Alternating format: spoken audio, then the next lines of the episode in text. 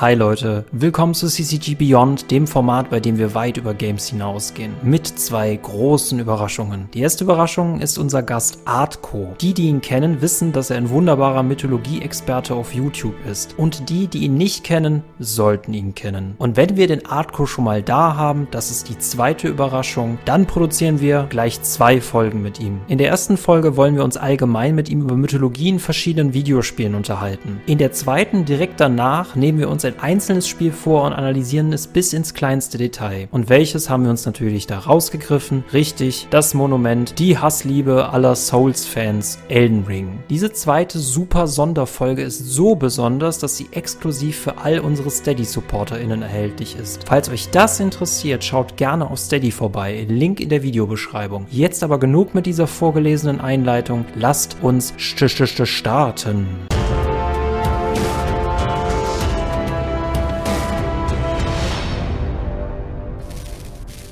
Hi Artko, hi Sebastian. Hi Michael. Guten Abend. Ich habe da mal eine Frage und zwar eine mythologische. Was ist eure mythologischste oder mythologischste, das kann man gar nicht steigern. Was ist eure mythologische Lieblingsfigur? Hm. Äh, mythologische Lieblingsfigur. Schwierige Frage. Das ist eine sehr schwierige Einstiegsfrage. also, wenn ich mich wirklich entscheiden muss für eine einzige, wahrscheinlich Gilgamesh. Das hatte ich vermutet, okay. Also es ist, was die Helden angeht, äh, Gilgamesh oder Beowulf, einfach sehr, sehr tolle, spannende Helden. Gilgamesh, der älteste noch bekannte Held der Menschheit, ähm, ältesten Epos, das noch erhalten ist. Da, das, das macht ein bisschen einen Bonus aus, deswegen Gilgamesh. Sehr gute Wahl. Äh, was ist deine Wahl, Sebastian? Ah, ich finde es ganz schwierig. Ich habe jetzt die ganze Zeit überlegt, aber mh, hm, mir fallen nur, weil mir fallen leider gerade halt nur so diese ganz stereotypen Heldenbilder ein. Herkules, Herakles, ne? So diese ganze. Hm, hm, hm, hm. Ich glaube Sisyphus der, ne, der macht was für mich, dieser Mythos. Das ist so eine schöne Metapher für die moderne Arbeitswelt, für, für den Alltag, für, für die, für den Frust, der sich aufbaut. Ähm, diese Aufgabe des Steins, den man hochrollt und der immer wieder nach unten kommt. Ich glaube, das kennt jeder von uns. Und irgendwie macht das was mit mir, diese Geschichte. Ne? Ich kann relaten so ein bisschen aus meiner Vergangenheit vor allem. Deswegen würde ich sagen, das ist eine mythologische Figur, die mir zumindest irgendwie nahe ist. Die gibt mir was. Und das ist dieser Klassiker der Boomerang-Frage, weil jetzt darf ich auch nicht so, ich muss jetzt originell antworten. Ich wäre überhaupt nicht mit Her Herakles gekommen.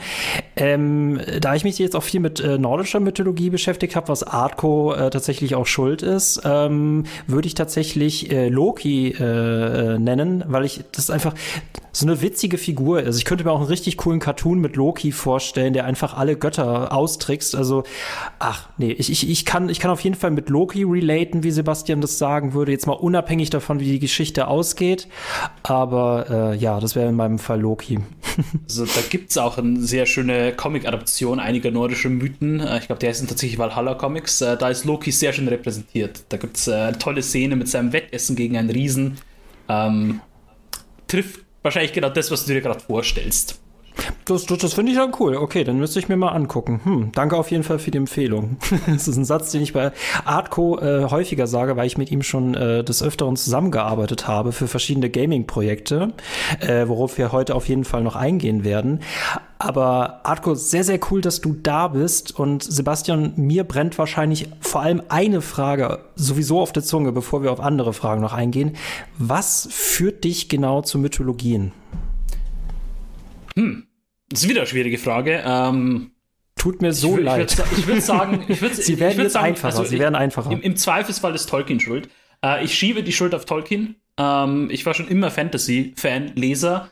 Und Tolkien ist natürlich der Urvater und Titan der Fantasy. Und über den rutscht man dann früher oder später in die Mythologie rein. Und es hat mich dann einfach fasziniert. Ähm, hab auch ein großes Interesse an Geschichte und an Kultur.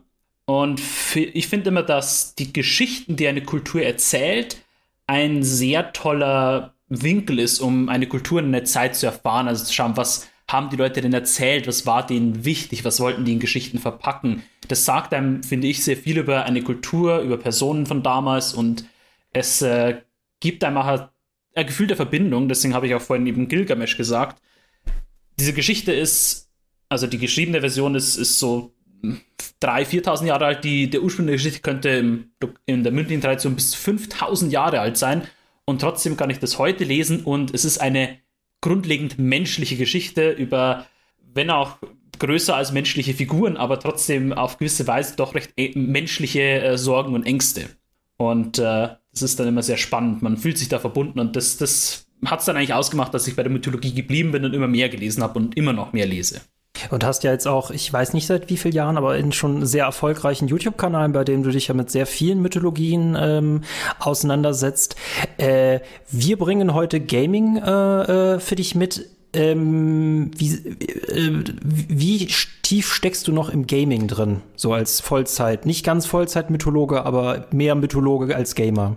Also der Kanal hat ja als, als Gaming-Kanal angefangen. Ganz am Anfang war das ein Let's Play-Kanal, ähm, inspiriert durch äh, Gronk, wie wahrscheinlich jeder junge Let's Player aus dem Nichts geworden ist, so wie ich.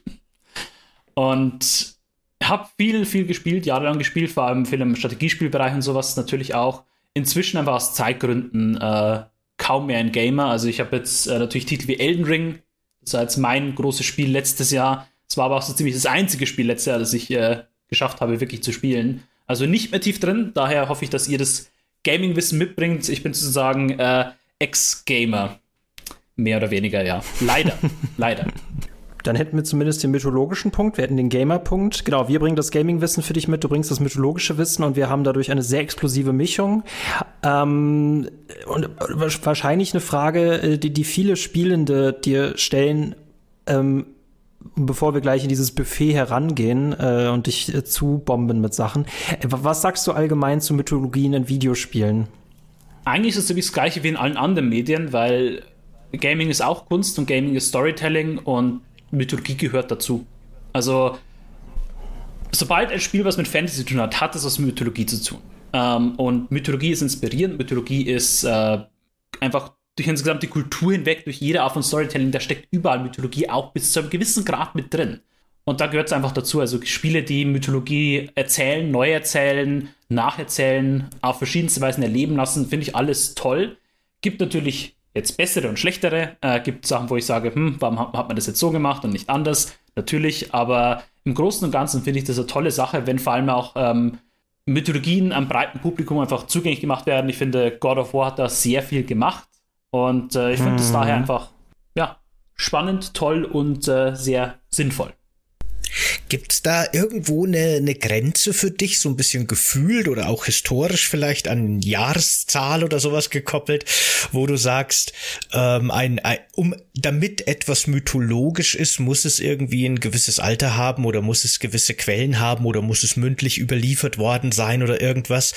Oder würdest du sagen, dass so moderne Fabelwesen, wie zum Beispiel Gremlins oder was weiß ich was, im Grunde auch zur Mythologie zählen und im Grunde auch moderne Mythologie sind? Äh, ja und nein. Also Mythologie ist eine Unterkategorie von, äh, von Folklore, also von, von Volkssagen. Und Mythologie sind die Geschichten, die sich halt auf Götter äh, beziehen, die sich um Sachen wie, wo kommt die Welt her, um die Umstände der Welt, also warum sind die Dinge so, wie sie sind, über den Ursprung von kulturellen Aspekten und Ritualen sowas geht. Also das ist Mythologie. Also zum Beispiel die Bibel ist auch voller Mythen. Ähm, genauso also wie die Edda äh, Mythen enthält. Also das sind alles Mythen. Äh, so Fabelwesen, das ist eher Volkssagentum. Und Volkssagen sind, gibt schon immer, gab schon immer und wird es auch immer geben. Also wir erzählen heute, also Urban Legends sind auch eine Art von Volkssagen.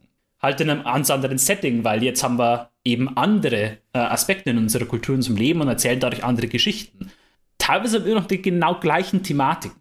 Und äh, daher gibt es moderne Mythen, weil solange es Religionen gibt, gibt es zugehörige religiöse Geschichten und das sind Mythen und es wird immer auch Volkssagen geben.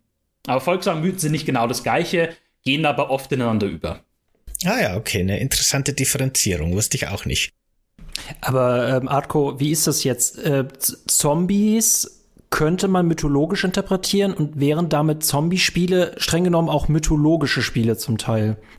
also bei Zombies muss ich steckt jetzt nicht äh, tief in der Recherche drin. Ich weiß aber, dass die einen kulturellen Hintergrund haben. Der ist nicht super alt. Es kommt ein bisschen darauf an, wie es definiert. Äh, wiederkehrende Tote, egal welche Kultur man sich anschaut, jeder hat die. Also die gibt es auch schon so gefühlt immer. Und diese Furcht, dass halt die Toten wiederkommen könnten und Schaden anrichten, die gibt es seit Jahrtausenden und in jeder Kultur lässt sich die finden. Ähm, aber Zombies jetzt speziell, äh, ich, ich bin mir nicht ganz sicher, wie die Entwicklung ausschaut. Das wäre jetzt was, was ich jetzt nicht aus dem Stegreif weiß. Ähm, wären aber auch im Volkssagentum zu verorten. Ja? Also es ist auch ein Folklore-Thema. Aber das ist eben, sobald man eine Geschichte erzählt, irgendwas ist immer Folklore dran. Das lässt sich gar nicht vermeiden. Das ist, ich habe tatsächlich mal äh, recherchiert, wie, wie, viele Mythen ja eigentlich in Videospielen überhaupt abgedeckt werden. Ähm, das aktuellste Beispiel ist ja God of War Ragnarök. Da haben wir gemeinsam einen Artikel für die Maniac geschrieben, wo wir den, den, wenn man so will, den realen Ragnarök mit dem fiktiven Ragnarök äh, äh, verglichen haben. Wir haben den verglichen miteinander. Ähm, Götterumsdämmerungskrieg, bei dem alle GötterInnen äh, sterben werden, was ein sehr, sehr spannendes Gespräch war. Ich glaube, wir wollten nur eine Stunde drüber reden und waren dann irgendwann mal bei drei Stunden gewesen. ja. Das war, das war, das war, das war mega, mega, mega cool. Hat ähm, sehr viel Spaß gemacht, äh, ja. Mir hat auch super viel Spaß gemacht. Ich freue mich auch schon, wenn der Artikel dann äh, jetzt im März erscheint. Ähm, was mir da, und ich finde die Darstellung finde ich auch cool ähm, in God of War Ragnarok. Und sonst habe ich mich vorher noch nie wirklich mit Mythologien beschäftigt.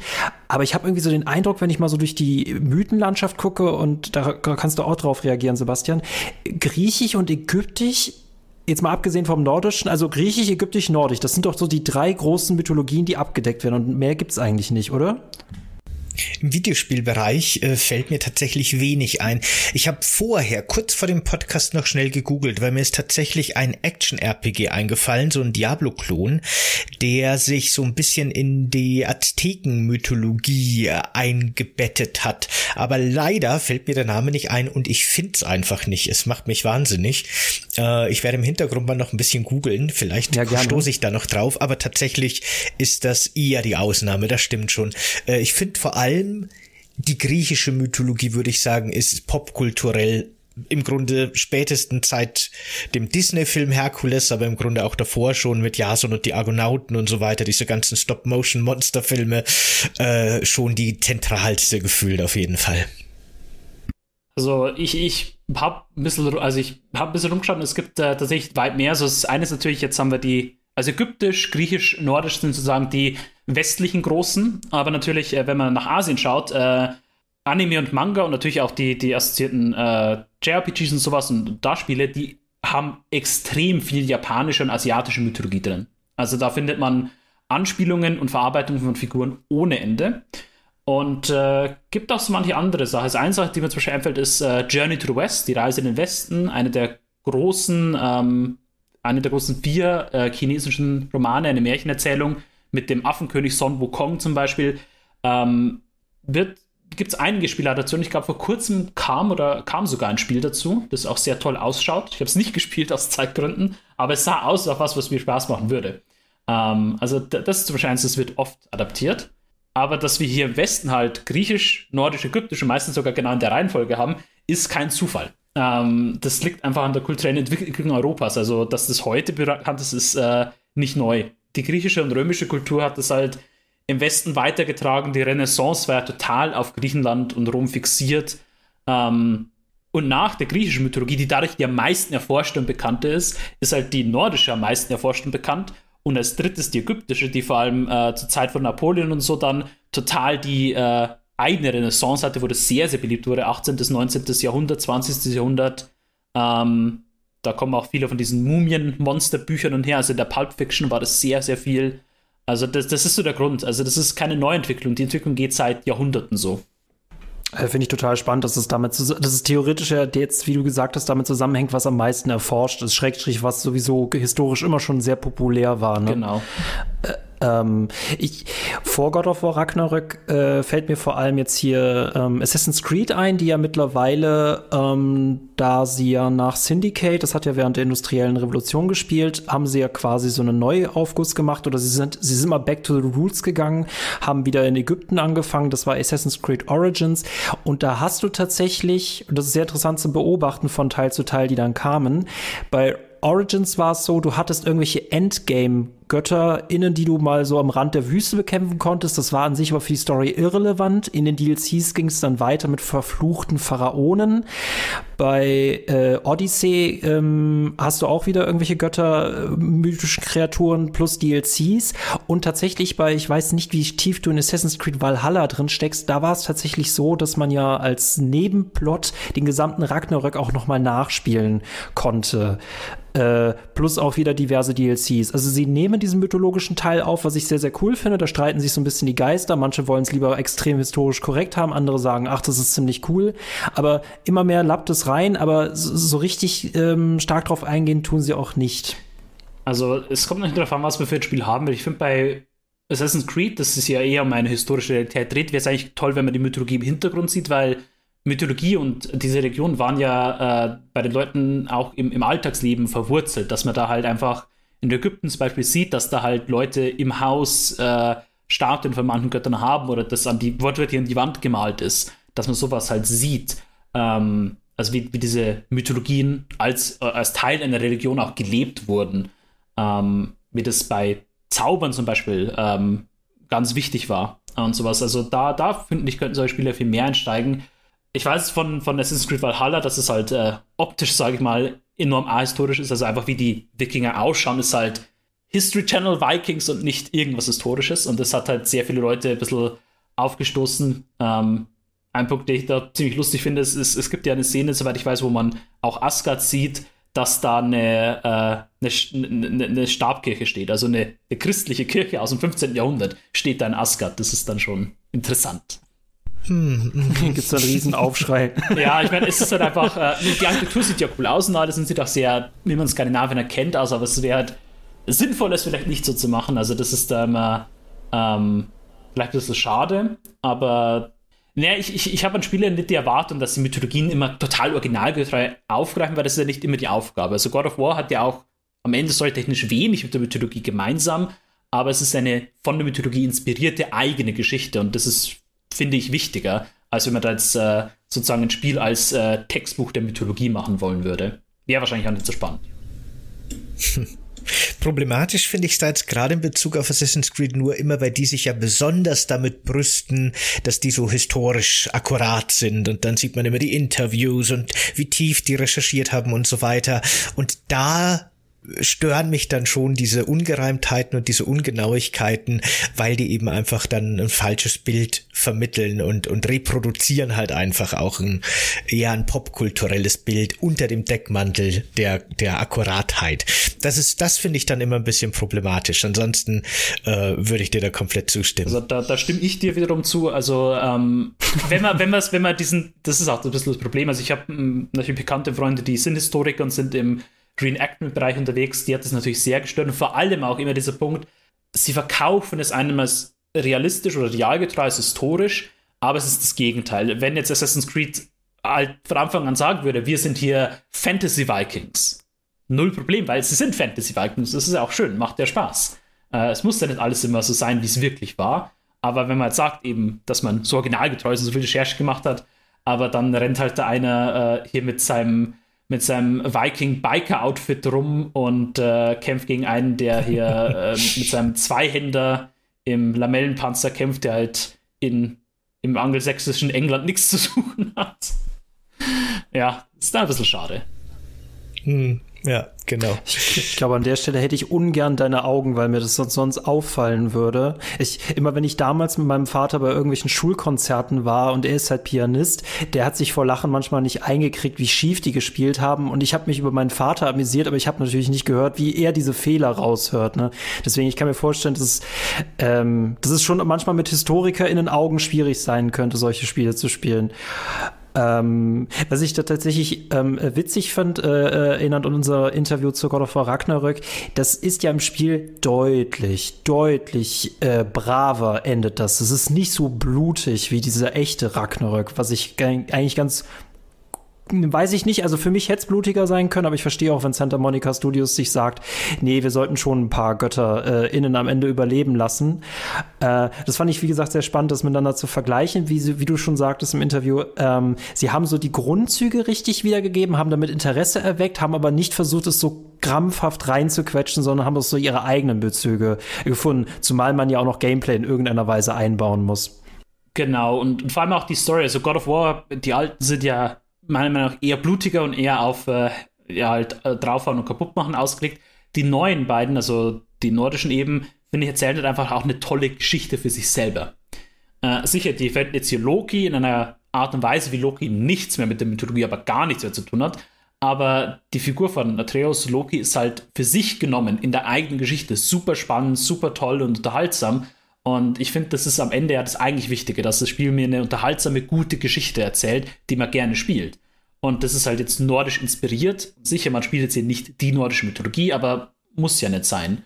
Äh, und es erweckt Interesse. Also man, man hat es jetzt nach jedem God of War gesehen, da kommen dann wieder viele Leute in die jeweiligen Communities rein, stellen neue Fragen und äh, manchmal werden sie nicht gut aufgenommen, manchmal schon. Kommt auch immer ein bisschen darauf an, wie die Fragen gestellt werden, aber äh, es, ich finde es immer ganz schön, wenn da einfach neue Aufmerksamkeit kommt. Ist ja auch positiv und gut. Ich hätte da eine Frage, aber ich würde Sebastian, glaube ich, gerade Platz lassen. Uh, nee, gerne. Okay. ich stelle mir das nur so lustig vor, dass wir beide so in einem Wirtshaus sitzen und Artko sitzt uns gegenüber und im Hintergrund äh, äh, knistert das Feuer und der Wirt bringt uns irgendwas. Ich finde das sehr, sehr cool. ähm, Frage, ich glaube, so, ich, ich, äh, äh, äh, ich würde dir echt die Frage stellen, was sind so die typischsten mythologisch Gaming-spezifischen Fragen, die gestellt werden? Äh, Artco und die Frage, die ich daran anschließen würde, ist wahrscheinlich, äh, gab es Kratos wirklich? Also gehört das zu den drei häufigsten Fragen, die du gestellt bekommst? Äh, ich jetzt und also die, die Fragen werden immer nicht mir persönlich gestellt, die werden eher auf Reddit in den jeweiligen Subreddits gestellt, wo man halt dann unterwegs ist. Ähm, ich würde sagen, die häufigste Frage ist, ist das wirklich so? Also da kommt jetzt jemand und sagt, äh, in God of War kommt diese Zeitreise-Sache vor, war das wirklich so? Oder Hardcore, sag mal, war das ja, hier so? bekämpft der den und äh, war das wirklich so? Also, what does the actual lore say? Äh, das ist eine häufige. Äh, die gegenläufige Tendenz ist, dass manche Leute sich teilweise ein bisschen darüber beschweren, also die wollen das erklärt bekommen. Und wenn sie dann die Erklärung bekommen, ja, nee, in den Mythen war es einfach nicht so, äh, dann, dann stören sie sich manchmal dran, ist ein bisschen schade. Und äh, die Frage, ob es Kratos wirklich gibt, äh, sieht man nicht so häufig. Äh, ich glaube, das ist einfach so eine Annahme, dass das stimmt. Und es stimmt ja auch. Also den gab es ja in den Mythen wirklich. Also deshalb wird die, glaube ich, nicht so oft gestellt, weil es einfach so, so angenommen, so eine Grundannahme ist. Aber ich, ich kenne die Wahrheit ja schon, aber magst du vielleicht äh, äh, äh, Sebastian und unsere Zuhörer darüber aufklären, äh, wie viel der Kratos aus dem Videospiel mit dem echten Kratos gemein hat? Nur so als kleines äh, ähm, wie sagt man, Snippet, Picket zwischendurch als Snack? Äh, sehr gern. Also die, die, kurze Antwort ist nicht besonders viel, aber es gibt auch in der griechischen Mythologie eben einen Kratos. Und anders als der äh, Spielkratos, der am Ende die Götter auseinander nimmt und vor allem auch Zeus tötet und so, ist der mythologische Kratos eigentlich äh, ja ziemlich Zeus treu. Der ist äh, einer von Zeus Handlangern, könnte man sagen.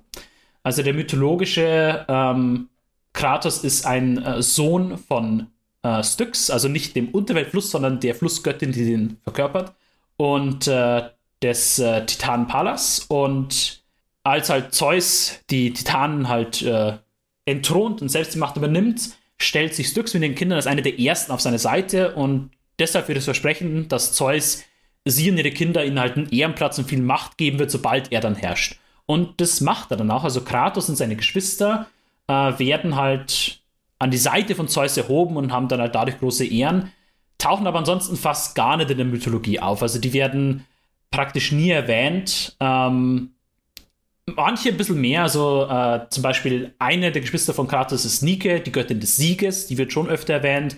Zelos, der Gott des Ehrgeizes und des Eifers, der wird auch öfter erwähnt.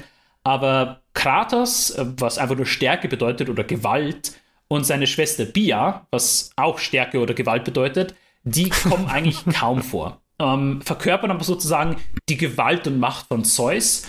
Das Einzige, wo die wirklich einen Auftritt haben, ist in einem äh, Theaterstück, in einer Theaterversion ähm, von der Ankettung des Prometheus. Und da schickt Zeus eben Kratos und Bia, um die Strafe an, äh, an Prometheus zu, ähm, ja, durchzusetzen. Und äh, sie sollen dafür sorgen, dass Hephaistos halt die Ketten schmiedet und dann ähm, Prometheus eben an den Stein kettet und den festnagelt. Und äh, Kratos hat hier die einzige sprechende Rolle in der Mythologie, wo er halt im gefesselten Prometheus die ganze Zeit ähm, halt Hephaistos im Nacken sagt, du hau den fest und äh, hau ihm die Nägel noch extra schmerzhaft rein und dann verlacht er und verspottet halt noch Hepha äh, Prometheus, ähm, als er dann halt gefesselt ist und das Ganze soll so ein bisschen äh, die schlechten negativen Seiten, also Zeus wird hier auch negativ gezeigt und Kratos dementsprechend die autokratische, brutale Gewalt, äh, die Zeus hier strafend über Prometheus bringt. Ungerechtfertigterweise. Aber griechische Dichter waren auch, äh, haben die Götter eben auch mal oft kritisch verwendet und äh, nicht unbedingt nur gelobpreist. Was ich sehr interessant finde. Das finde ich jetzt echt auch super spannend, weil äh, du hast vorher gesagt, die Frage, ob Kratos wirklich existiert, wird äh, selten gestellt, weil äh, die meisten davon ausgehen, dass es eben wirklich so ist, dass er existiert.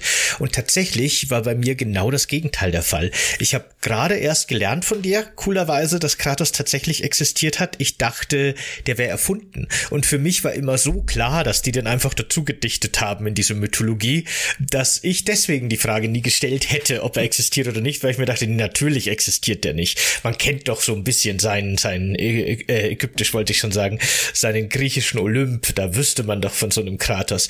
Aber interessant, dass die dann quasi eben ganz bewusst so eine Hintergrundfigur im Grunde zu ihrem Protagonisten ernannt haben, ähm, weil da eben viel Interpretationsspielraum auch noch war für die Figur. Finde ich ganz spannend. Und solche Figuren gibt es auch wirklich viele. Ähm, also man, ihr kennt vielleicht äh, das Spiel Hades. Ähm, ja. sehr toll spielen. Also, mhm, ist, äh, absolut toll Spiel. Der Hauptcharakter da ist wahrscheinlich auch eine dieser Hintergrundfiguren.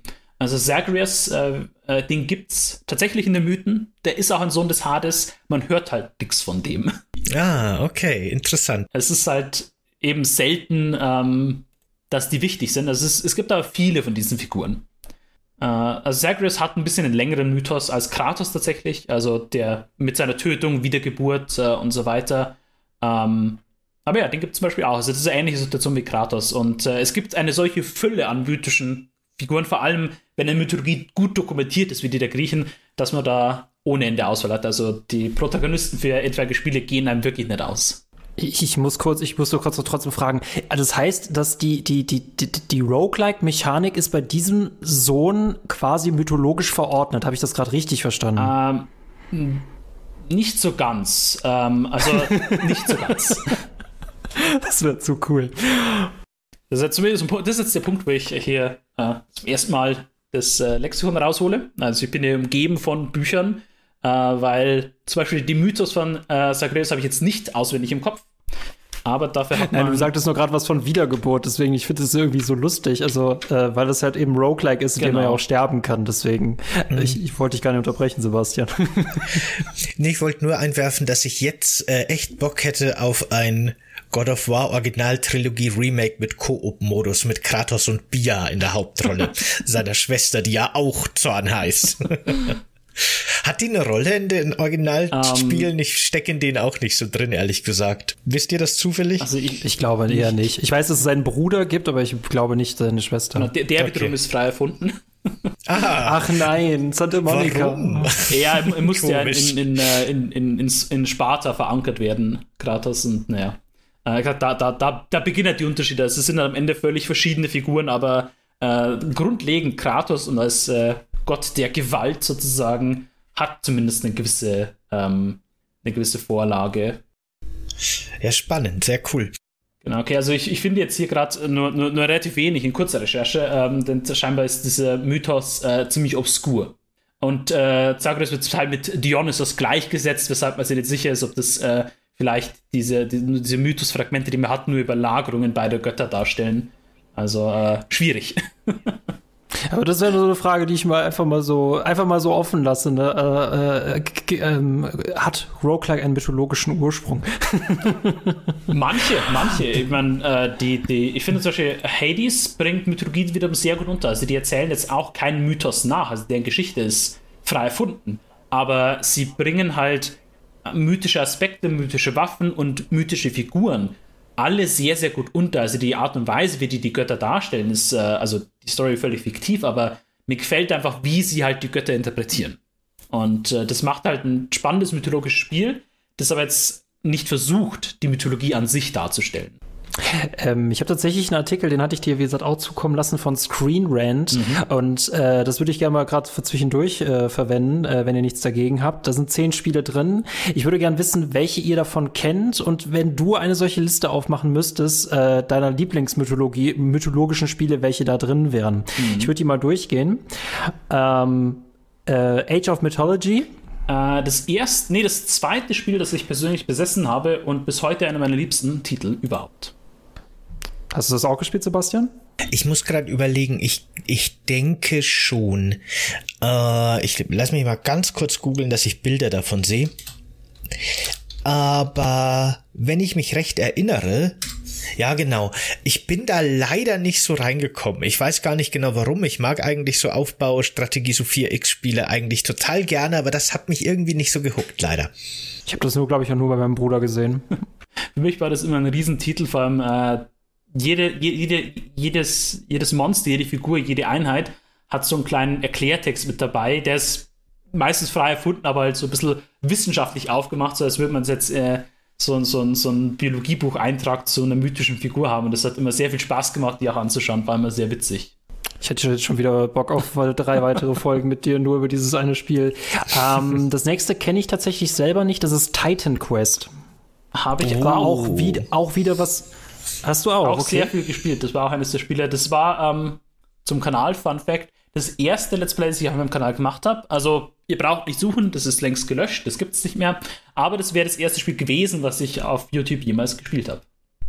Titan Quest habe ich tatsächlich sehr geliebt. Ich, das ist so ein bisschen bis heute mein Lieblings-Diablo-artiges Action-RPG.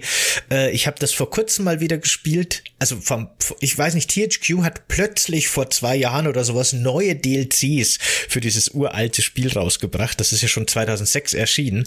Das war ein ziemlich, eine ziemlich coole Überraschung und da habe ich noch mal ein bisschen gespielt und da habe ich gemerkt, das ist schon ein bisschen in die Jahre gekommen und wahrscheinlich ist es in Wirklichkeit nicht das beste Action-RPG, aber in meinem Herzen würde es das immer bleiben. Ich mochte das auch sehr gerne. Quasi Diablo in der griechischen Mythologie, das ist schon ziemlich cool. Also es startet in der griechischen Mythologie und dann reisen ja quasi unsere griechischen Helden, Heldinnen durch die Weltmythologie so ein bisschen. Das ist schon ein cooles Konzept. Mm, auf jeden Fall. Kann man das heute noch spielen oder ist das, äh, also nicht, kann man das technisch gesehen heute noch spielen? Jetzt mal unabhängig davon, ob das schlecht gealtert ist? Ja, total. Das hat ja eben THQ tatsächlich noch mal äh, neu released so ein bisschen, eben mit neuen oh. DLCs. Also die supporten das oder haben das bis vor kurzem sogar noch supportet. Äh, ich glaube, es gibt eine Good Old Games Version, die dürfte auf jeden Fall funktionieren, aber definitiv gibt es das auch auf Steam zu kaufen ja. mit sehr guten Bewertungen. Also mm. gehe ich mal davon aus, dass die auch funktionieren dürfte. Also ich suche mich dringend nach einer Diablo-Alternative. Auf, auf, Steam tatsächlich äh, lang nicht mehr gespielt wieder, aber ist auf Steam erhältlich. Wir haben jetzt schon drei, also drei bis vier Spiele, von denen wir schon geredet haben, sehe ich in dieser Liste. Äh, Artco, hast du diesen Artikel für Screen Rant geschrieben? Nein, tatsächlich nicht. Äh, bisher nur Artikel mit dir verfasst. Okay, ja gut, aber ne, ich habe Markenrechte an Hardcore-Artikeln, das ist ja toll. ähm, das nächste Spiel, das hier ist, und das hatten wir mal im Vorfeld geklärt, ihr müsst wissen, wir haben im Vorfeld geklärt, über welche Spiele wollen wir heute Abend eigentlich alle reden. Und äh, da hatte ich tatsächlich auf meiner Liste auch ein Spiel gehabt, äh, wo mich brennend interessiert hat, äh, wie du dazu stehst, Artco. Äh, das, das Spiel, das jetzt hier angegeben wird, das hätte ich jetzt nicht hier angegeben, äh, ist Lara Croft in the Temple of Osiris. Aber ich finde ja auch Lara Croft Tomb Raider ist allgemein ja auch eine sehr, jetzt aus der Sicht eines Laien, eine sehr mythologische, archäologische, ich weiß den Unterschied nicht direkt, ähm, Spielereihe. Wie steht ihr beide dazu? Oh, ich muss noch mal ganz kurz einen Schritt zurück machen zu Titan Quest, weil ich sehe gerade, ist mir gerade eingefallen, wird mir zum ersten Mal so richtig bewusst, dass der erste neue DLC, der 2017 erschienen ist, Titan Quest Ragnarök heißt. Und da verschlägt es unsere griechische Hauptfigur in die nordische Mythologie und man kämpft quasi, ne, in, in Ragnarök gegen die Götter dort. Das hat quasi God of War schon vorweggenommen. so ein bisschen. Diese Nachmacher. Aber wirklich. äh, Kurzwiederholung meiner Frage: Lara Croft und Mythologie. Passt das? Passt das nicht? also, meiner Meinung nach ist ja Lara Croft immer schon, ähm, sagen wir mal, sehr inspiriert durch Indiana Jones gewesen. Und diese fantastische, und das, das hängt wieder in, in der alten Adventure Pulp Fiction drin. Und die war immer schon mythologisch inspiriert. Also da damit ähm, diesen vergessenen Tempeln mit äh, den, den goldenen Idolen da drin, hängt dadurch natürlich sehr in mythologischen Themen auch mit drin, weil man, es ist immer diese untergangene Zivilisation, die ja dann auch diesen teilweise Atlantis-Anhauch hat, teilweise diesen, ja, diesen Temple of Doom-Anhauch hat. Das, da, da, hängt schon immer mit drin ein bisschen, ja. Liegt, liegt einfach an diesem Adventure-Archaeologist-Genre, was natürlich sehr Fantasy ist, aber toll. Ich finde es halt irgendwie spannend, dass es quasi diese ganz alten Tomb Raider-Teile, dass sich das quasi wie Archäologie in Archäologie einfühlt, gerade aufgrund dieser ähm, sehr pixeligen Grafik. Ne? Als ob man eine alte Videospielruine und in dieser alten Videospielruine eine, eine, eine Ruine erkunden würde. Das finde ich irgendwie so sehr performativ und schön an äh, Tomb Raider. Mhm. es, wär, es wäre aber jetzt nicht äh, etwas, was du auf deinem Kanal untersuchen würdest, oder? Ähm, liegt, liegt größtenteils dran. Also es gibt ja wenn ich Lore-Videos mache, dann halt zu Sachen, wo ich mich auch auskenne. Und das Problem ist, damit ich jetzt zu so einem Spiel ein Video machen könnte, müsste ich es vorher wirklich äh, nicht bloß einmal, sondern eigentlich zwei, dreimal spielen und wirklich in-depth reingehen und äh, mit, mit, mit allem. Und dazu fehlt mir einfach die Zeit. Also, dass ich hier die Zeit auf ein Spiel verwende, geht meistens nicht im, im, im Kalender. Und deshalb eigentlich nicht. Also, die grundlegende Idee, also, dass wir hier Gaming und Mythologie analysiert, also wie, wie, wie inspiriert sich das wie eigentlich zusammen, wie gut ist die Repräsentation, finde ich eigentlich total spannend. Ähm, ich habe nur nicht die Zeit dafür. Das Hat mal einer die Zeit, das alles zu zocken? Ja, genau, das ist so ein bisschen das Problem. Also mich fragen Leute auch ständig nach, hey, mach doch mal zu Assassin's Creed, mach doch mal zu God of War, mach doch mal zu äh, hier bitte Spiel einfügen. Und die Antwort ist halt immer, würde ich gern, wenn ich nur die Zeit hätte, es zu spielen. Ihr seht also, äh, sammelt mal hunderte von Stunden an Let's Play und Gameplay-Material und schickt sie Artco. dann, hat, dann, hat, er das schon mal, muss er nicht mehr machen. Aber ja, dadurch kann ich jetzt wenig auf Lara Croft und Temple of Osiris kommentieren, natürlich, weil ich nicht weiß, äh, worum es letztlich drin geht und wie das Spiel Mythologie verarbeitet tatsächlich. Alles klar. Ähm, ein Spiel, das ich tatsächlich äh, nur, nur vom Hören sagen kenne und was designtechnisch sehr schön aussieht, ist Okami. Kam äh, dir euch das schon mal unter, de, unter die Augen? Weil ich kenne es, wie gesagt, nur aus Trailern und ich habe es wahrscheinlich in zehn Minuten wieder vergessen. Ähm, also grundsätzlich habe ich Okami damals gespielt. Das ist ja auch so ein, so ein klassischer 3D-Zelda-Klon, so ein bisschen. Davon gibt es relativ wenige, die gut sind. Und als Zelda-Fan habe ich mir das natürlich angeguckt. Das ist wirklich ein sehr schönes Spiel. Äh, damals gewesen vor allem. Äh, in, in, da war der Cell-Shading-Look, dieser Comic-Look quasi gerade modern. Und die haben diese Cell-Shading-Technologie genutzt, um quasi ähm, eine Optik zu erzeugen, die so ein bisschen nach so asiatischer, japanischer Pinselmalerei aussieht. Äh, das ist ein sehr hübsches Spiel mit einem sehr interessanten Kampfsystem, mit einer sehr sympathischen und coolen Hauptfigur, so einer Wolfgöttin. Aber die Mythologie, die überlasse ich gerne Artco. Also ich hab's. Weil dazu kann ich nichts sagen. Ich hab's nicht gespielt, also zum Gameplay kann ich wiederum nichts sagen. Danke dafür. Uh, aber zur Mythologie dahinter schon. Also die Figur, die, also mir ist Dice untergekommen, weil ich zu der Göttin, die den Hauptcharakter bereits uh, was gemacht hat. Das ist Amaterasu und das ist die Göttin oder genau gesagt die Kami der Sonne in der japanischen Mythologie und damit eigentlich eine der praktisch drei höchsten Kami von allen. Also die, die ist äh, auch die Vorfahren der japanischen Kaiserfamilie, weshalb die auch das, sozusagen das göttliche Recht haben, Kaiser zu sein. Also die führen sich zurück auf, auf, auf Amaterasu. Und äh, ich weiß jetzt nicht den Hintergrund, warum sie hier als eine, als eine ähm, Wolfs-Kami-Figur verarbeitet wird, äh, wobei man sagen muss, Kami können in allen Formen erscheinen und äh, dass Tiere auch Kami sind, also alles kann Kami sein, äh, ist, ist nicht ungewöhnlich. Man kennt ja vielleicht die Kitsune, diese Fuchsgeister. Ähm, das ist praktisch der, der Übergang zwischen einem normalen Fuchs und einem Fuchsgeist ist völlig fließend. Und das gilt, äh, also das ist die Erscheinung jetzt hier als Tier nicht unbedingt unpassend. Ähm, kenne jetzt natürlich den Hintergrund nicht, warum das jetzt im Spiel so ist, aber Amaterasu ist eine sehr interessante Figur und eben eine der wichtigsten und größten Kami oder Göttinnen in der japanischen Shinto-Tradition. Warum die jetzt die Wolfsform annimmt, kann ich auch nicht mehr genau sagen. Aber ich glaube, das ist im Spiel tatsächlich so, dass die die am Anfang einfach annimmt. Die wählt die Form quasi einfach. Ähm, Im Spielverlauf trifft man dann eben auch ganz viel andere Kami, die in ganz viel verschiedenen Tiergestalten auftauchen. Die muss man eben retten mhm. und äh, die jedes jeder Kami wird da von einer anderen Tierart repräsentiert und sie hat sich halt für die Wolfsform mhm. entschieden. So, ich, wenn ich mich recht erinnere, ich weiß nicht, ob es dann wirklich eine Begründung dafür gibt. Also sagen wir so, das äh, konzeptionell funktioniert es auch ohne Begründung. Das wäre jetzt nichts Ungewöhnliches in der Mythologie, dass Götter sowas machen und auch nicht in, in Shinto. Und vor allem auch deshalb, weil ja ähm, eben ja jedes Tier kann Kami, kann Kami sein, auch Menschen können zum Kami werden oder sein und äh, sehr interessant, dass äh, Kami wird in Shinto sowohl als also als, als Bezeichnung für Gottheit oder Geist verwendet, aber auch als Adjektiv. Also jeder hat auch Kami, jeder von uns hat Kami und das ist sozusagen unsere Reinheit. Und darum geht es viel in Shinto, in der Religion auch, dass halt um die Reinheit äh, des Wesens. Und äh, wenn man unreine Sachen macht, dann schwindet das Kami. Und wenn man sich dann wieder reinwascht, rituell wäscht, dann äh, stellt man sein Kami wieder her. Also ich finde es sehr interessant, dass es das gleiche Wort für beides ist. Sebastian, habe ich jetzt weniger Kami als du? Das weiß ich nicht. Dann musst du duschen gehen, um dein Kami wieder herzustellen. Ich glaube nicht, dass so. damit die hygienische Kami gemeint ja, ist. So davon hat er hängt auch damit tatsächlich zusammen. Also mit, oh. mit Schmutz in Kontakt zu kommen, äh, ist tatsächlich unrein und, und senkt Kami. Ja? Also das, das, also ist schon auch ganz, äh, also körperliche normale Hygiene hilft auf jeden Fall auch. Ja gut, ich sprach jetzt von der moralischen, aber okay. Da braucht man wahrscheinlich dann doch vielleicht äh, die rituelle Waschung beim Schreien, aber es, ist, es kann zumindest nicht schaden. Äh, Sebastian Oberkami, ich wollte dich gar nicht unterbrechen. Nee, ich wollte nur noch mal sagen, dass, wenn ich mich recht erinnere, ich, ich, ich suche gerade Screenshots, ne, weil ich mich auch nicht mehr so hundertprozentig erinnern kann. Aber in Kami ging's ja auch, in Okami ging's ja auch darum, dass unsere, unsere Göttin hier äh, Reinheit wiederherstellen muss oder ah. zumindest Farbe wiederherstellen muss, ne, mit ihrem magischen Pinsel.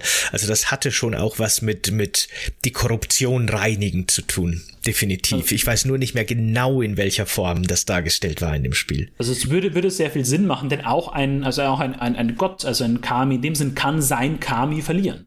Ähm, ich meine, so sind tatsächlich Amaterasu und ihre beiden Geschwister entstanden, weil ihr Vater, äh, der Schöpfer, also äh, des, äh, der, der ist an der Weltschöpfung beteiligt gewesen, ähm, hat die Unterwelt besucht und hatte dadurch halt Kontakt mit so viel Tod und war dadurch unrein und hat sich dann sofort danach in den Fluss reingewaschen und äh, bei dieser Waschung sind dann auch Amaterasu und ihre beiden Brüder entstanden tatsächlich.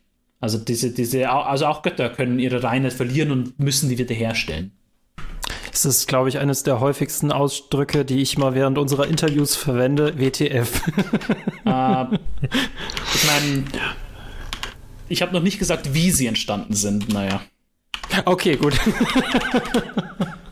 Also die, die, die, die, der Mythos dahinter ist im Endeffekt von äh, Izanagi in Izanami. Ähm, sind ja sich die allerersten Kami, also vorher denen gab es auch schon so, ich glaube, sechs Generationen Götter. Und die schaffen halt Japan und damit praktisch die Welt. Äh, aber die Weltschiffung geht danach noch eine Weile weiter, bis halt alle Aspekte der Welt tatsächlich sich äh, eingefunden haben. Und äh, Izanami ähm, bei der Geburt eines Feuerkamis oder des Feuerkamis äh, verbrennt sie halt, stirbt dadurch und kommt in die Unterwelt nach Yomi und äh, Izanagi will sie halt äh, dort besuchen, versucht sie dann auch zurückzuholen äh, mit einer Geschichte, die man vielleicht auch typisch kennt. Ähm, er darf sie aus der Unterwelt holen, aber sie dürfen nicht zurückschauen. Er hört sie dann irgendwann nicht mhm. mehr hinter sich gehen, also schaut er sich um. Und in dem Moment wird sie halt verflucht, dass sie halt in der Unterwelt für immer bleiben muss. Sie sind dann furchtbar böse und will ihn dann auch töten und verfolgt ihn aus der Unterwelt raus mit, äh, mit allerlei Monstern er ist dann aus der Unterwelt draußen und wäscht sich dann. Und ähm, bei dieser Waschung entstehen halt äh, erst, äh, also bestehen ganz, ganz viele Kami. Aus seinem Schmutz entstehen teilweise böse Geister und äh, jedes Kleidungsstück, das er ablegt, wird zu einem sehr eigenen Kami und alles. Ähm, und dann wäscht er sich das Gesicht und aus seinem linken Auge, aus, also als er sich das linke Auge wäscht, dann kommt da Amaterasu heraus dann wäscht sich das rechte Auge, da kommt dann der Mondgott äh, Tsukuyomi raus. Und äh, am Ende wäscht er sich noch die Nase und aus seiner Nase kommt dann Susano, der Sturmgott, raus. Sehr cool. Oh Gott. Ich finde ich find diesen Aspekt der Reinigung echt ganz interessant, denn äh, ich habe jetzt so ein bisschen drüber nachgedacht äh, in, in den letzten paar Minuten und mir fallen tatsächlich sehr viele japanische Videospiele ein, in denen das Reinigen von irgendwas, äh, also entweder das Auflösen von Korruption, indem man irgendeinen bösen Gegner besiegt und dann wird die Luft sauber oder das schwarze Us verschwindet oder eben tatsächlich die aktive Reinigung, wie es in vielen Zelda-Spielen ist, wo es wirklich so, so korruptierte Fläche gibt, die man irgendwie säubern muss. Oder Mario Sunshine, wo man mit einem Wasserwerfer wirklich so dicke Ölbeläge wegwischen muss. Bisschen vielleicht sogar so ein bisschen zu Splatoon, wo es auch darum geht, dass man die Sachen, also dass man Gebiete quasi mit seiner Farbe einfärbt, mit seiner Tinte einfärbt. Äh, das ist irgendwie so ein Trope, der in japanischen Spielen relativ weit verbreitet zu sein scheint. Das sieht man, finde ich, ganz schön, diese kulturellen Einflüsse, die halt auch einfach das, das Denken und die Ideen beeinflussen, während mir im Westen jetzt weniger Spiele einfallen, wo es ums Reinigen und ums Säubern von irgendetwas geht. Auf, auf spielerische Art und Weise. Und daran sieht man halt, wie ähm, ganz grundsätzlich eben Mythologie und Religion und Kultur in jedem Storytelling mit drinstecken. Also auch wenn wir Spiele haben, die jetzt nichts mit Mythologie direkt zu tun haben, äh, kann man halt oft sehen, okay, da hängt jetzt schon irgendwie kulturell zumindest ähm, ein mythologischer Aspekt mit drin oder ein religiöser Aspekt mit drin. Aber wenn in der japanischen Mythologie so viel gewaschen wird, was machen wir dann streng genommen immer in der europäischen, wenn wir auch so eine typische Handlung haben? Ähm, also ich würde sagen, Schwerter draufhauen. Gut, das machen die auch viel. Also, also das macht jeder viel. Ähm, okay. Ich würde sagen, in, in, Europa ist, ist was sehr typisches, ist es Ordnung gegen Chaos, also Ordnung herstellen. Ah. Äh, und natürlich Gut und Böse. Also das ist äh, sehr, sehr, sehr klare Gut und Böse, Himmel gegen Hölle. Äh, was halt eben grundlegend christlich ist, diese Dualität, ähm, Gut-Böse. Und Ordnung, Chaos ist eigentlich äh, ein verwandtes Konzept dazu. Also das ist was, würde ich sagen, was bei uns typisch wäre. Ähm, und das, was man oft zumindest in Grundzügen auch sehen kann. Mhm, mhm, ja, ja. Ordnung schaffen ist tatsächlich in westlichen Spielen sehr oft ein wichtiges Element, äh, wenn, äh, wenn man so an Videospiele denkt. Das macht schon Sinn. Äh, was ich auch interessant finde, vielleicht kannst du da auch was dazu sagen. Da haben wir nämlich vor kurzem in einem Podcast erst drüber geredet, dass uns aufgefallen ist, dass in, zur Zeit auch in westlichen Spielen immer wieder so eine Zeitschleife äh, im Fokus steht, aber dass das äh, tatsächlich in japanischen Spielen sehr viel Tradition hat, dass es immer wieder, dass es um irgendeinen großen großen Zyklus geht. Immer wieder der Moment der Wiedergeburt und der Neuschöpfung und immer wieder diese Heldenreise, deren Endpunkt gleichzeitig der Anfangspunkt ist. Ähm, gibt Gibt es da auch mythologische Bezüge? Weil das ist auch was, das fällt mir auf, ist in japanischen Videospielen sehr stark verankert. Diese, dieses immer wiederkehrende, dieses zyklische. Äh, ja, das hat äh, den Grund, dass in vielen Mythologien tatsächlich das Thema der zyklischen Zeit vertreten ist. Eine der größten, wo das der Fall ist, ist die indische Mythologie, also Hinduismus, wo ich mich persönlich wenig damit auskenne. Also deswegen möchte ich jetzt da nicht zu viel sagen. Ich weiß nur, dass es da halt diese, diese zyklische Zeit gibt. Und ähm, Hinduismus hatte tatsächlich relativ über den Buddhismus relativ viel Einfluss auf die japanische Kultur. Also Japan hatte die einheimische äh, Religion und Mythologie von, von Shinto und über China kam aber auch Buddhismus, Taoismus und, äh, und so rüber haben sich da auch tief verwurzelt und verankert und auch vermischt. Und ähm, einige buddhistische Figuren kann man halt sehr direkt auch auf, auf Indien beziehen. Und ich könnte mir vorstellen, dass, wenn es nicht auch schon ein Shinto-Konzept dazu gibt, das ich jetzt gerade nicht weiß, das aus Indien kommt. Aber auch im Westen kann man äh, zyklische Zeitphänomene sehen. Also ich meine, Ragnarök ist ja auch nicht das Ende der Welt, sondern ein Neuanfang. Mhm. Nach Ragnarök steigt eine neue Welt auf.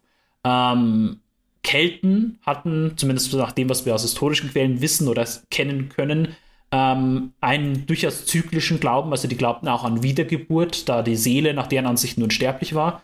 Ähm, zumindest Pythagoras hatte das, also die, die, die Pythagoreer hatten das als, äh, als Philosophie auch, was, was, was auch hieß, dass der das von den Kelten hatte oder die Kelten das von ihm hatten und glaubten an eine unsterbliche Seele, die wiederkommt. Also zyklische Zeiten und, und, und Zyklusgedanken sind in vielen Mythologien tatsächlich irgendwo zu finden. Oder auch mit ähm, Weltenalter, die sich ablösen, die findet man auch ganz häufig. Also da gibt es ja in der griechischen Mythologie die Weltenalter mit dem, mit diesen ehernen Zeiten, also das goldene Zeitalter, das silberne, das bronzene, das eiserne Zeitalter. Ähm, Mittelamerika, der, Welt, der Schöpfungsmythos bei den Azteken hat auch, wir sind jetzt praktisch im fünften Weltzeitalter Und das wird auch irgendwann enden und wahrscheinlich gibt es dann danach ein sechstes, wer weiß. Also das ist, das ist in sehr vielen Kulturen zu finden. Sehr spannend, sehr cool. Äh, super tatsächliche Überleitung, denn als nächstes Spiel wird hier in dieser Liste äh, Raji, äh, an Ancient Epic äh, gezeigt, wovon ich einen Trailer gesehen habe. Das war wirklich sehr malerisch und sehr hübsch. Tatsächlich bei mir aber auch nie äh, irgendwie höher gelagert, dass ich mir dachte, dass ich mir jetzt direkt angucke.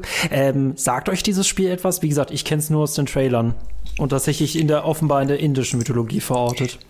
Das ist doch so ein Spiel, das so ein bisschen an Journey erinnert optisch, so oder? Bisschen, also mich, ja. mich mm, zumindest. Ne? Mm. Für mich hat es immer so Journey-Vibes, aber habe ich nie gespielt, kann ich nichts dazu sagen. Also ich, ich habe es leider nur ganz am Rande mitgekriegt. Also ich bin natürlich Teil zu mancher Mythologie-Server und sowas auch auf Discord hier. Da habe ich es am Rande gesehen, Screenshot-mäßig. Ich habe gesehen, dass Leute darüber reden.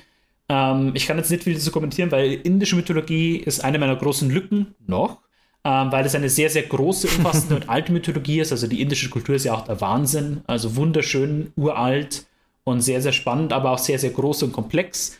Und das ist eine der von denen, da habe ich mich noch nicht reingearbeitet. Ähm, ist durchaus zugänglich, auch im Westen. Also es gibt viele gute Übersetzungen, der Mahabharata und sowas, also die, die, die indischen ähm, Epen. Aber noch weiß ich wenig drüber. Äh, also ich kenne hier, äh, sie werden äh, Durga und Vishnu genannt. Also Vishnu erkennt man vom Namen her natürlich. Aber ich kann jetzt nicht viel zum Spiel kommentieren, leider, weil die Mythologie eine der wenigen ist, die mir noch relativ fremd ist. Ist ja vollkommen in Ordnung. Ich finde es vielleicht auch interessant für die ZuhörerInnen, was es an sich so für mythologische Spiele da draußen gibt. Ähm, und was ich sonst noch hier habe, und das wird jetzt wieder sehr, sehr klassisch werden, äh, ist Immortals Phoenix Rising, was halt in einer sehr klamaukigen griechischen Mythologie Mhm. äh, zuzuschreiben ist. Also das ist eins, da habe ich schon lange auf der Liste, will ich eigentlich selber spielen, bin nur nicht dazu gekommen. Äh, das schaut mir nach einem dieser Spiele aus, die ich halt toll finde, die Mythologie nehmen, was Eigenes draus machen und halt wirklich einfach nur Spaß machen. Und das, das ist, äh, finde ich, was, was ein Spiel mit Mythologie machen sollte. Ich habe es noch nicht gespielt, ich hoffe, ich werde es bald spielen und äh, ich finde, es, es sieht zumindest sehr toll aus. Aus der Gaming- Gaming-technischen Perspektive sind wir uns da, glaube ich, nicht. Also, wir wissen nicht, ob es so gut ist. Wir haben auch schon viel darüber gehört, aber es ist ein Ubisoft-Spiel, deswegen sind wir da wahrscheinlich immer so ein bisschen äh, äh, unsicher. Äh, wenn Ubisoft ein Gott wäre, dann wäre es der Gott des Zweifels. Da haben wir in unserer Breath of the Wild Folge schon so ein bisschen drüber geredet mit Lilly Schote. Äh, das Spiel ist ja tatsächlich ein, eben ein Zelda Breath of the Wild Klon so ein bisschen. Ubisoft hat da seine eigene typische Ubisoft-Formel so ein bisschen aufgebrochen. Äh, und das funktioniert ziemlich gut. Also ich finde das Spiel schon ganz nett. Das kann man schon spielen. Aber das äh, ist wieder äh, schön der Bezug zum Anfang zu Assassin's Creed, wo wir noch kritisiert haben, dass da eben Mythologie oder beziehungsweise nicht nur Mythologie, sondern auch vor allem historisches genommen und ähm, als historisch dargestellt wird, aber in Wirklichkeit halt eben doch sehr popkulturell eingefärbt ist. Und das Spiel Phoenix, das äh, ist halt ganz offensichtlich und damit geht es auch sehr transparent um. Im Grunde eher so ein bisschen eine Parodie des alten Griechenland, sowohl historisch als auch mythologisch. Und da ist es natürlich total cool, wenn man sich da jede Freiheit nimmt und vor allem auch die Figuren neu interpretiert. Das ist schon, das ist schon sehr nett, ja. Genau, und das finde ich persönlich immer besser, weil auf die Weise kommen wir halt zu neuen Geschichten, neuen Ideen und ähm, es ist halt nicht nur das, die, also es ist nicht nur die Story, die ich halt schon zehnmal gelesen habe, nochmal neu dargestellt, sondern es ist wirklich was Kreatives Neues. Also da wird kreativ einfach aufgebaut. Und das bevorzuge ich eigentlich. Aber ist, um nochmal auf meine Anfangsfrage zurückzukommen, äh, ob moderne Kreaturen auch irgendwie Mythologie sind, ähm, ist das nicht so ein Prozess, der schon immer stattgefunden hat und wurden nicht so alte Mythen schon immer verändert, weiterentwickelt und auch neu interpretiert. Und äh, ich, ich, mir, fällt zum Beispiel immer ein, dass ja der christliche Teufel scheinbar zumindest in seiner Darstellung auch auf dem griechischen Gott Pan basiert und dass da diese fließende Weiterentwicklung von alten Mythen halt eigentlich schon immer stattgefunden hat und das hier irgendwie immer noch tut. Immer wieder bedient man sich diesem Alten und möchte es irgendwie neu interpretieren und dem einen neuen, einen neuen Sinn geben und so weiter. Das ist ja scheinbar irgendwie etwas, das ist einfach in der menschlichen Natur. Das stimmt voll und ganz. Ähm, gut, die, die Sache mit äh, Christi Teufel und Pan, die ist eigentlich ein bisschen unsicher, äh, ob das wirklich äh, so der Fall ist, aber die Grundidee, dass sich Mythen ständig verändern, ist absolut richtig. Also es gibt bei der Mythologie auch keinen Kanon.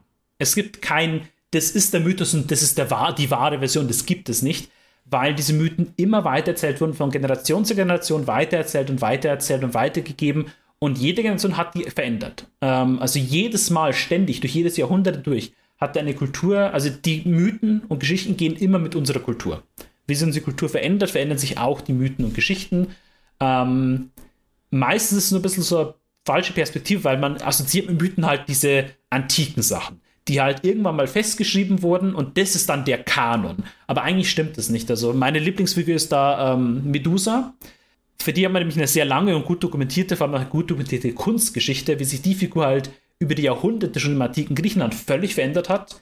Von äh, einem ursprünglichen kompletten Monster halt zu dieser Ovid-Version der schönen Frau, die verflucht wird von Athene und zum Monster wird ähm, die, das dann wieder in der Renaissance aufgegriffen wird, da total beliebter und heute halt die beliebte Version davon ist. Und heute dann wieder zum Beispiel gibt es feministische Interpretationen davon.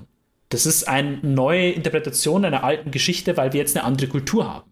Weil jetzt haben wir Feminismus, jetzt ist das relevanter, also nutzen wir eine alte Geschichte, um was Neues damit auszudrücken. Das ist ein, wie gesagt, ein grundmenschlicher und grundnatürlicher Prozess, den Mythen durchlaufen. Super, super spannend. Wie gesagt, da könnte ich äh, sechs Stunden lang lauschen, auf Play drücken und eigentlich nicht mehr auf Stopp. ähm, womit ich wahrscheinlich äh, äh, zumindest für diese Folge zu äh, meiner letzten Frage kommen will. Wenn Sebastian noch acht weitere hat, dann äh, stell du sie auch noch gerne. ähm, welche, auf, äh, auf welche Mythologien würdest du dich im Videospielbereich noch freuen? Was muss unbedingt mal drankommen? Hm, also ich finde, mesopotamische Mythen sind bisher unterrepräsentiert. Natürlich mein Liebling Gilgamesh da. Und mittelamerikanische, so Azteken und sowas, die gibt's, da gibt es einige Spiele, die das machen. Ähm, eins, das ich auch sehr gern äh, spiele, ist ähm, Temple of the Dead Gods, glaube ich, heißt es. Ähm, Curse of the Dead Gods, so heißt das. Also das ist äh, im, im, eben im Stil, also jetzt nicht wirklich aztekische Mythologie, sondern auch wieder diesen, diesen Stil bringt es halt drüber und das ist sehr spannend und toll. Also ich finde, ähm, Mittelamerika hat mehr Liebe verdient und Mesopotamien. Weil die Mythologien bieten viele unglaublich tolle Monster und äh, Götter und Geschichten, äh, die sich eben lohnen würden, mal neu zu interpretieren und äh, neu aufzuziehen oder einfach mal auch, wie sie sind, zu erzählen. Also beides geht ja und beides wäre da sehr spannend. Also ich will ein Spiel, wo ich als Gilgamesh äh, Humbaba verdreschen darf. Bitte. Und Kratos. also wenn Gilgamesh gegen Kratos, äh, mein Mann ist so ein Gilgamesh. ja, ich wollte gerade sagen, ne, wer weiß, wie lange die God of War-Reihe noch läuft. Jetzt ist die griechische und die nordische Mythologie durch. Vielleicht werden irgendwann mal auch so die etwas unbekannteren Mythologien dann bereist von unseren Hauptfiguren. Man darf hoffen. Kann, ist ja, Genau, kann ja alles passieren. ähm, du hast ja auf deinem Kanal, präsentierst du ja auch äh, deine eigene Mythologie, die du erfunden hast. Ähm, welcher, äh, wie, wie ist die so verortet? Also wo nimmt die sich so Bezüge her? Also mit meinem Worldbuilding-Projekt versuche ich mich eigentlich relativ breit zu bedienen. Äh, man hat natürlich äh, so ein bisschen diese typische Pantheon-Interpretation aller griechisch-römisch-nordische Mythologie, die ist auf jeden Fall vorhanden. Ähm, wo ich mich äh, viel bediene, ist vor allem in, ich versuche immer den Umgang mit den Mythen auch in, in der alltäglichen Kultur darzustellen, also wie sehen Riten, Feiertage und sowas aus. Und da versuche ich immer ganz breit zu gehen. Also zum Beispiel, äh, wie sehen bei einem Ort die, die, die Heiligtümer aus? Und dem, hm, okay, da habe ich jetzt was gelesen über slawische Mythologie, das passt doch dahin, dann ist es halt ein Mix daraus. Oder man liest halt über ein Totenritual, das bei den Kelten gegeben hat in der Antike, dann packt man das damit dazu. Äh, was ich tatsächlich viel verarbeitet habe, ist ein allgemeiner Geisterglaube. Also in manchen Teilen dieser, dieser Settings, das ich da entworfen habe, gibt es ähm, nicht halt, gibt es eben eher so ein bisschen an diesem Kami-Konzept dran mit vielen, wo, wo es halt viele Kami gibt. Einige davon wie Amaterasu sind riesengroß, sehr wichtige Kami. Andere sind halt nur der Kami eines Berges oder sogar nur eines einzigen Baumes. Und die Geister habe ich da viel verarbeitet. Da steckt auch einiges an Inspiration aus afrikanischen Mythen tatsächlich drin. Ähm, über die ich nicht so viel weiß, aber äh, wo man in kulturhistorischen Museen äh, viel sieht. Also da bin ich wirklich in Barcelona war das durch, äh, durch ein afrikanisches Museum gegangen und äh, habe da viel gelesen und habe mir dann viele Sachen einfach abgehört und gesagt, das ist, das ist ein cooles mythologisch-religiöses Titbit, das kann man hier cool einbauen. Ähm, genauso da von der ganzen Welt. Ich versuche mich wirklich von der ganzen Welt zu bedienen äh, und so neu zu kombinieren, dass was Interessantes, Neues herauskommt. Äh, dein Video können wir dazu auch wirklich gerne äh, verlinken. Ähm, wa was wäre das für ein Videospiel, wenn deine Mythologie eins bekommen würde? Uh, well, uh, das wäre eine, ein D&D-Spiel, denn das ist es. Da kommt es her. Um, ähm, die ganze Welt ist entworfen worden als eine Homebrew, ein Homebrew-Campaign-Setting für meine D&D-Gruppe. Also, uh, wenn es ein Videospiel wäre, wäre das wahrscheinlich ein uh, Baldur's Gate-Mod. Auf die Frage war er vorbereitet. Sebastian, hast du noch eine Frage, womit man. nee, ich bin, ich bin durch für heute. Super cool. Ähm, Artko, vielen, vielen, vielen Dank, dass du für Folge 1 schon da warst. Sehr gerne.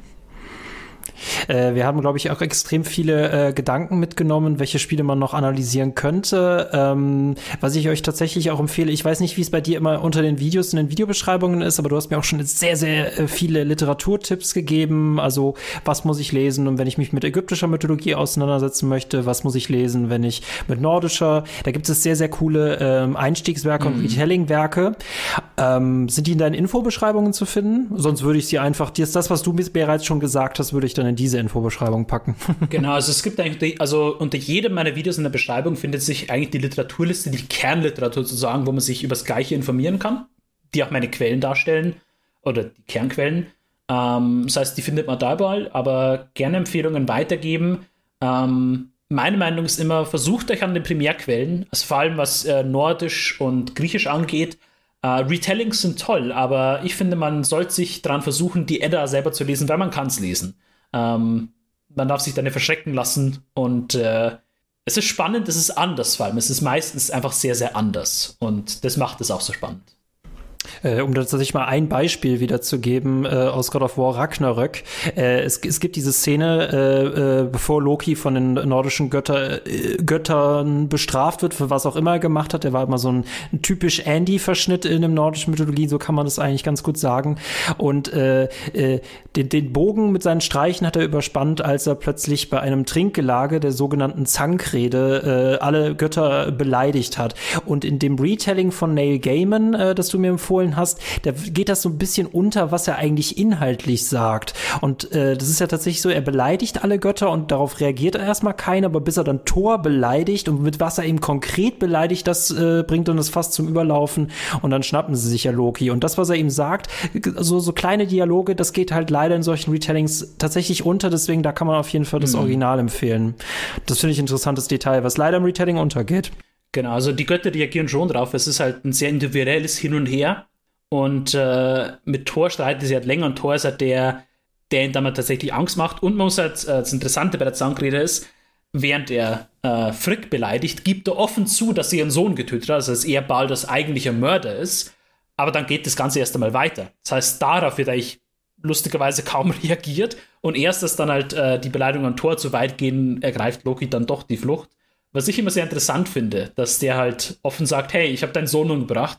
Uh, by the way, Odin sucks. Ähm, ja, das ist sehr, sehr interessant. Dazu mehr gerne auf jeden Fall in dem Maniac-Artikel. Äh, scheint jetzt im März, wenn ihr Lust habt. Äh, Vergleich zwischen Ragnarök und dem anderen Ragnarök, also realem Ragnarök und fiktiven Ragnarök. Ähm, zweite Verabschiedung, Artco. Sehr, sehr, sehr cool, dass du da warst. Wie gesagt, für mich könnte das sechs Stunden weitergehen, bis du komplett mit mythologischem Wissen ausgequetscht bist. ähm, ja, komm auf jeden Fall gerne wieder äh, und wir äh, gehen dann sofort gleich in die zweite Folge über. Hast du noch irgend, hast du irgendein Lieblingszitat aus der Mythologie, was du äh, unseren ZuhörerInnen mit auf den Weg geben möchtest? Lest in einer möglichst originalgetreuen Übersetzung oder, oder Wiedergabe dem Retelling äh, den Streit zwischen Horus und Set. Ich sag nicht, was drin steht, aber lest den. Äh, viel Spaß. Okay, jetzt habe ich Angst, aber gut. äh, Sebastian, wo kann man diesen wunderbaren Podcast hören in der CCG Beyond äh, Special Edition? Diesen überaus mythologischen Podcast kann man sowohl auf YouTube hören und sehen. Dort, wenn ihr gerade dort seid, freuen wir uns natürlich sehr über ein Like und ein Abo und ihr könnt uns da auch gerne in den Kommentaren eure Meinung zu dieser Folge da lassen. Was ist eure Lieblingsmythologie? Was ist eure Lieblingsmythologische Figur? oder euer Lieblingsvideospiel, das irgendwie mythologisch verortet ist. Lasst uns das sehr gerne wissen und falls ihr den Podcast jetzt über den RSS-Feed, über die Podcast-App eures Vertrauens oder Spotify hört, könnt ihr auch sehr gerne auf Discord, auf unserem Discord vorbeischauen. Link dazu findet ihr in den Show Notes und auch dort könnt ihr mit uns sehr gerne über diese Folge und eure Lieblingsmythologien reden. Und natürlich freuen wir uns auch auf den Podcast-App sehr über positive Bewertungen von euch. Vielen Dank fürs dabei sein und bis zum nächsten Mal. Macht's gut. Ciao. Ciao. Tschüss.